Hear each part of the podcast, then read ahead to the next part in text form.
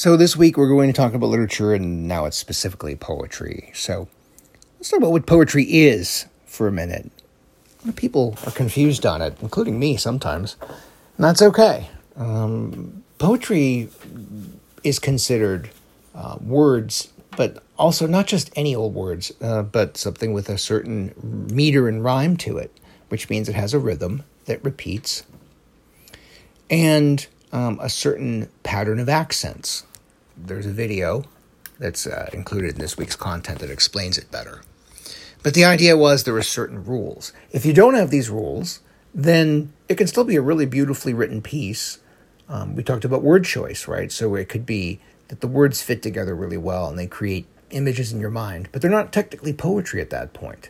They're what we call prosy, perhaps, or uh, just sort of just writing. It's just fiction or nonfiction, depending on the piece. Poetry actually can tell stories and be very fictional. But in this case, if it doesn't have that meter and rhyme to it, then uh, it's really not technically poetry. Now, don't get me wrong, um, poetry has evolved over, over, sorry, evolved over the years, should we say. And so not every bit has to rhyme, but there's supposed to be a rhythm and a pattern to the rhythm that works together, even if the words don't themselves rhyme.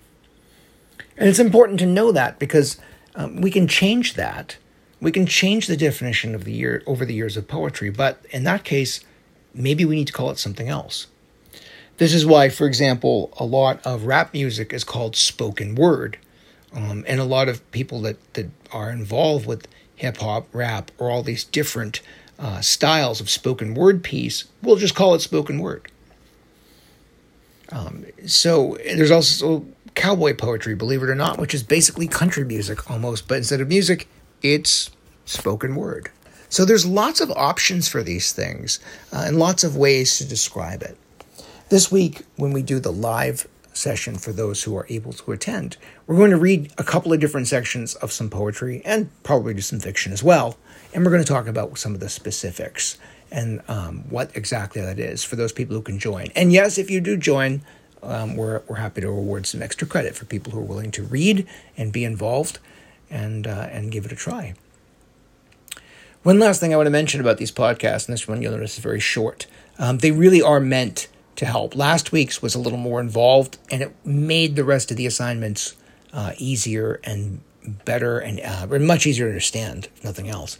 So please do pay attention to the podcast. There's not too much more time, and I know this is the towards the end of the semester. The weather is beautiful, and it's it's hard to, or it's easy rather to sometimes to fall away. But don't do it because we've only got a couple more weeks. So stay with us, and uh, and let's let's finish the semester strong. And I'm looking forward in the last week, especially, to hear about your thoughts on this whole process and what you feel like you've learned. Um, and maybe we can discuss it a little further. I think that would be uh, that would be fun, at least I hope, and and helpful. Thanks.